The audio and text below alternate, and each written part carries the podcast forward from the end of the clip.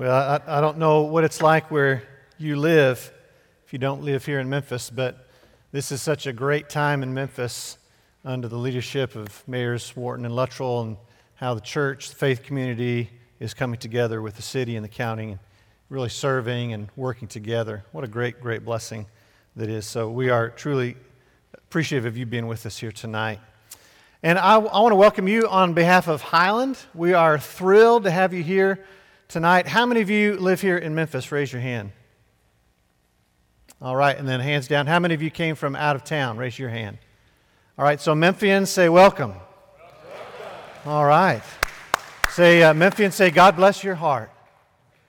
Come on. God bless your heart. That's what we say. We're really glad that you're here, and we hope that your stay here is inspiring and informative. We hope that you leave here filled, full, and ready to continue to serve where you are. If, if we can be of any help at all while you're here, please do not hesitate to ask because we, we do want to make your stay here a, a memorable and enjoyable and spiritually uplifting time. We're really, really thankful that you're here. I hope tonight, in just these few minutes together, that you'll find some hope and some inspiration you may have uh, come here uh, weary, especially those of you who have traveled. Either you flew or you drove, and you may feel a little bit weary. You may feel weary from this ministry because this is a hard ministry. This is a taxing ministry. And so I hope that you find some encouragement and some inspiration in our time together tonight. How many of you have ever heard of TED? T E Ed, not a man, a nonprofit organization. TED is a nonprofit organization dedicated to spreading ideas. It started in 1984 with a conference that talked about technology, T, education, E, and design, TED. And today, TED Talks cover a wide variety of topics. In November 2014, a TED Talk featured the Lady Lifers, women who had been sentenced to prison without the possibility of parole. These lady lifers, inmates at Muncy State Prison in Pennsylvania, wrote and performed a song for TED listeners. It's a song that gives a window into the experience and the emotions of at least some behind bars. And I want us to listen to just a few moments of this song.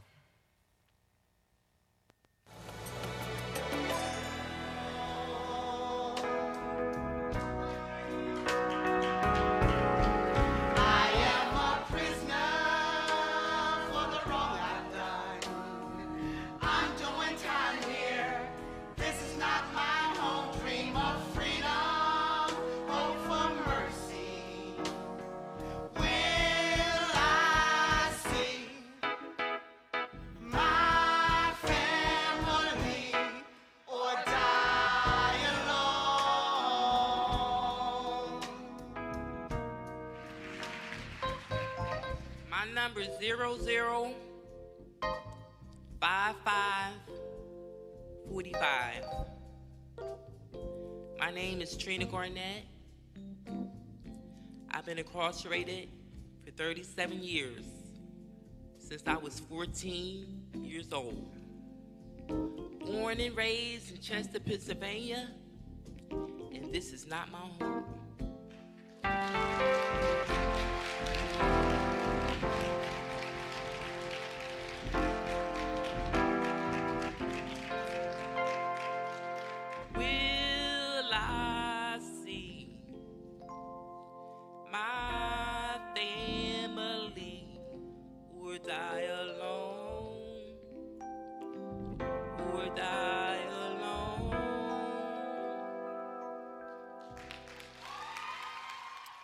Refrain during that song and at the end of that song is really a haunting refrain.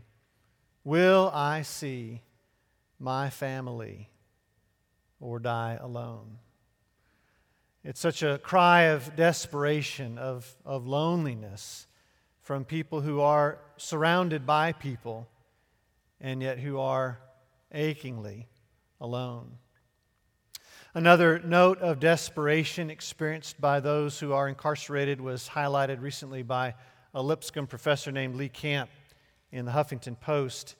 Lee wrote about one of his students named Brenda. Brenda committed a serious crime when she was 18 years old. Her crime was punished by a 20 year prison sentence. Lee was invited to the clemency hearing for Brenda to determine if this now 32 year old woman could be released from prison. Towards the end of the clemency hearing, one of the relatives of the victim of Brenda's original crime spoke. Once a cold heart, always a cold heart, she said. I don't believe in rehabilitation, and prisons don't work. And Lee Camp later reflected and wrote this I'm pretty sure, too, that prisons don't work. But the great question before us is whether there is a possibility of redemption, the possibility that we are not forever committed to being our worst selves. Well, not only is there a loneliness in jail, a longing for community, but there is a longing for a particular kind of community, a community where you are no longer seen, you are no longer received as your worst self. And it's in light of that longing for community, that desperate plea for a place, a people who no longer view you as your own worst self, a, a people who accept you as family, that the words of Jesus in Nazareth about prisoners sound like very good news. Luke 4 and verse 16, and he came to Nazareth where he'd been brought up. And as was his custom, he went to the synagogue on the Sabbath day and he stood up to read. And the scroll of the prophet Isaiah was given to him. He unrolled the scroll and found the place where it was written The Spirit of the Lord is upon me, because he has anointed me to proclaim good news to the poor. He has sent me to proclaim liberty to the captives and recovering of sight to the blind, to set at liberty those who are oppressed, to proclaim the year of the Lord's favor. The text from Isaiah that Jesus chooses describes one of the greatest events pictured in the Old Testament, the year of Jubilee. And during this year of Jubilee, several important things would happen. The land would be left fallow to recover, property would be returned to its original owner, debts would be dissolved, and most importantly, for our purposes, the captives received liberty. He has sent, to, sent me to proclaim liberty to the captives. The message puts it this way pardon to the prisoners. The NIRV says freedom for prisoners. The ERV says Jesus has come to tell prisoners they are free. Jesus has come to give liberty to the captives. And while Isaiah probably meant this as a reference to prisoners of war, those who had been taken captive by Israel's enemies, it's not too far a leap to see this as a promise for all of those who do now or who have ever lived behind bars. Jesus tells his hometown crowd that one of the main reasons that he has come is to give liberty to the captives, freedom for the prisoners. And what good news that is to those who are incarcerated to those who feel the desperate disconnection from family, the longing for some place where they are not viewed as their own worst selves. And yet, what seems terribly tragic about Jesus' prison sermon in his hometown of Nazareth is that he never fulfilled this promise, at least not in the way that we would expect. Jesus does go on to feed the poor. Jesus goes on to give sight to blind people, but he never frees a prisoner. Not even his cousin, John the Baptist. Just one chapter earlier, John is thrown into prison, and Jesus lets John rot there. John eventually gets tired of it. He still has some people coming during visitation time, and so in chapter 7, he sends them to go have a little talk with Jesus and tell him all about his troubles. Listen, I, I know you said that the Spirit of the Lord is on you. I, I, I know that you say that you're the Messiah, the Christ, the, the promised one, but I'm wondering if you really are the one who was to come. Or should I be looking for another?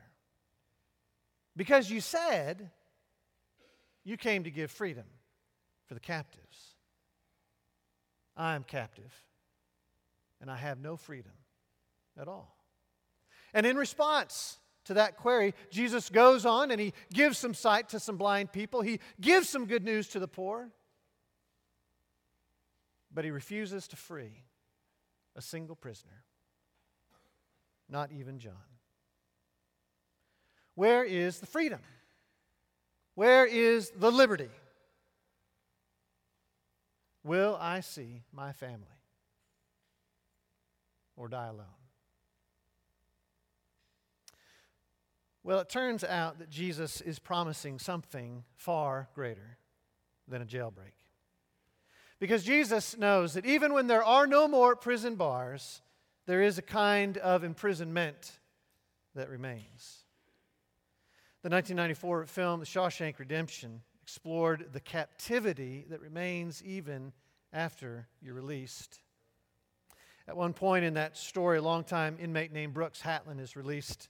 He has spent 49 years in the Shawshank State Prison. And now he's more afraid of living on the outside than he is of living on the inside. He's given a room in a halfway house, he's given a job bagging groceries at the Foodway Market. But the freedom doesn't feel free. So he writes a letter to his friend Andy, who is back in prison. I have trouble sleeping at night. I have bad dreams like I'm falling. I, I wake up scared. Sometimes it takes me a while to remember where I am. Maybe I should get me a gun and rob the foodway so they'd send me home. I could shoot the manager while I was at it, sort of like a bonus. I guess I'm too old for that sort of nonsense anymore. I don't like it here. I'm tired of being afraid all the time. I've decided not to stay. I doubt they'll kick up any fuss, not for an old crook like me. And Brooks takes his life.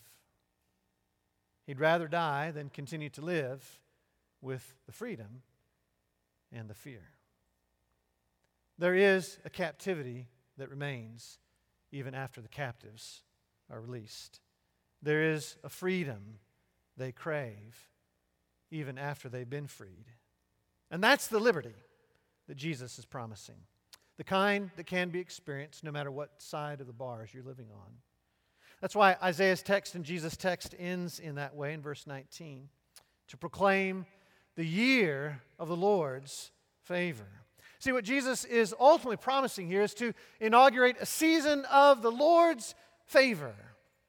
Only favor is an unfortunate translation because that word is actually the same word translated acceptable in verse 24. When Jesus talks about how it's not really acceptable for a prophet like him to be in his hometown. And to show how unacceptable he is, his neighbors take him and bring him to the top of the hill and try to throw him off the hill. Quite a welcome wagon from the neighbors in Nazareth. That word acceptable is the word favor. It's a word that means welcome. It's a word that means to receive with good pleasure it's a word that means to accept.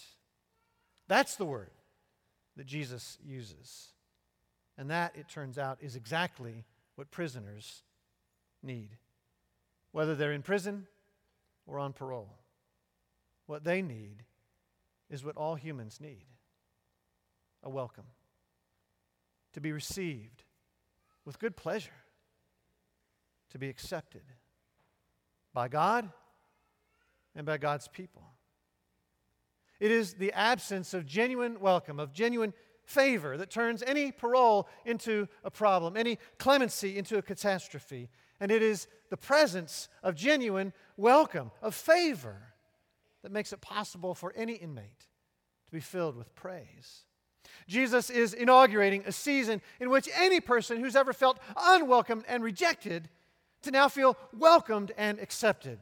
The blind, the lame, the oppressed, and even, especially, the prisoners.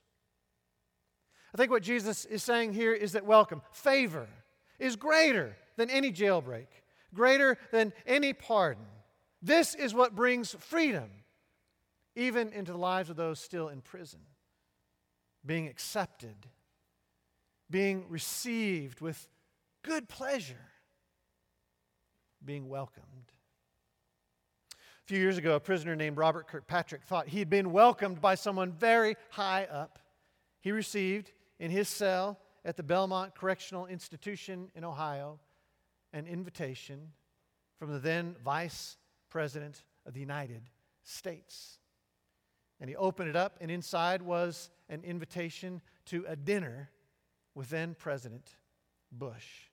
It appeared that he had been welcomed by the highest person in the United States. And of course, it turned out to be a mistake. Some computer, some administrator had made some error, and the invitation was sent to the wrong person in the wrong place. But what Jesus is promising in Luke chapter 4 here is even more surprising than an inmate receiving an invitation from the White House. What Jesus is promising in Luke chapter 4 are inmates receiving invitations from heaven itself. Inmates receiving a welcome from the Father Himself, a letter from God Himself saying, I welcome you, I receive you with good pleasure, I accept you, and so do my people. There is nothing more truly freeing than finding that you are truly welcomed. In the late 1920s, Memphian Thomas Briggs overheard the story of a friend who had moved to another city and felt all alone there. And that suddenly sparked an idea. And so Briggs began the company known as Welcome Wagon. It was headquartered in downtown Memphis. On the top of their little building was a glowing globe. He hired hostesses, women who were friendly and knew their neighborhoods well. They would bring baskets filled with goods from local businesses and deliver them to new homeowners in Memphis to welcome them. And the idea caught on, and businesses of the Welcome Wagon uh, headquarters were moved to other cities and started in other cities across the nation. And presumably, this globe on the Memphis headquarters was there to say, We're an organization dedicated to welcoming all, no matter where in the world they live. And so, how fitting is it tonight that this group gathers in Memphis, Tennessee, where the welcome wagon began? Because this group has been called to something even greater than the welcome wagon. This group has been called to join Jesus himself in welcoming all, but especially those who have or now live behind bars. And we've been invited, not simply to go and to deliver baskets filled with local goods. We've been invited to go and deliver lives filled with love and grace and mercy, empowerment and encouragement. Because Jesus knows that a divine welcome like that a community of people who say, I accept you, I receive you with good pleasure, I welcome you. That community has the power to change the world. The one thing even greater than pardon or jailbreak is welcome. Let's join Jesus in bringing even into prison the year of the Lord's favor. Let's pray together. Father in heaven, we give you great thanks for being the one who has welcomed us, the one who has received us. Thank you for being the one, maybe sometimes on some days, the only one who smiles with great pleasure when you see us.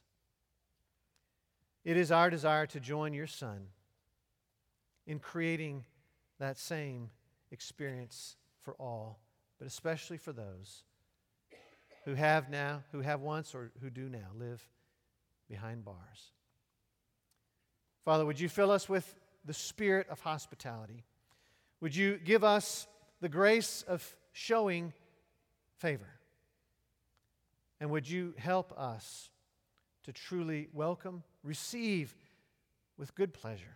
Help us to be the people, perhaps the only people on some days, who smile with, with great joy when someone who has spent time in prison comes our way.